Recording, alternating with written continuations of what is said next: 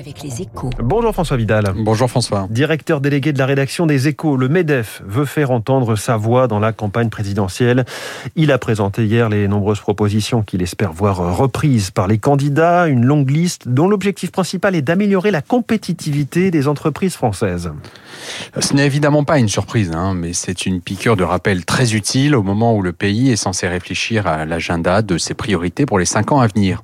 D'autant que les questions économiques ont été le parent pauvre de la campagne jusqu'ici. Hein. Alors bien sûr, le, le pouvoir d'achat est très présent dans les débats depuis la rentrée, mais on s'interroge plus sur la meilleure façon de le protéger que sur les moyens de le doper grâce à la croissance de la richesse nationale.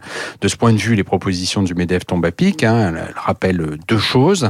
D'abord, qu'il est indispensable de poursuivre la politique de l'offre suivie ces dernières années, et donc de réduire encore la pression fiscale qui pèse sur nos entreprises si l'on veut la rendre comparable à la moyenne européenne, ce qui serait un minimum. Mmh. Sur le prochain quinquennat, l'organisation patronale souhaite notamment une baisse supplémentaire de trente-cinq milliards des impôts de production qui ont déjà été réduits de vingt milliards depuis deux mille vingt.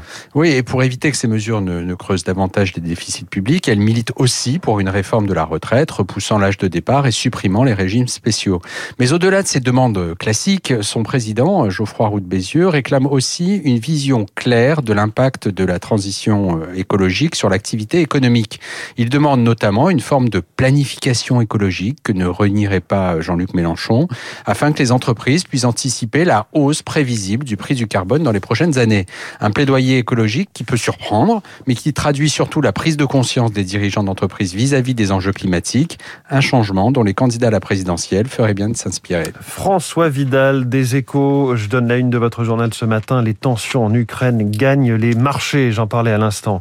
Il est sept heures treize, un seul homme, mais deux palais. Mario Draghi va-t-il rester au Chigi ou bien être promu au Quirinale ? L'Italie rêverait presque d'un cumul des mandats. Alexis Kharklin-Marchais, invité de l'économie dans...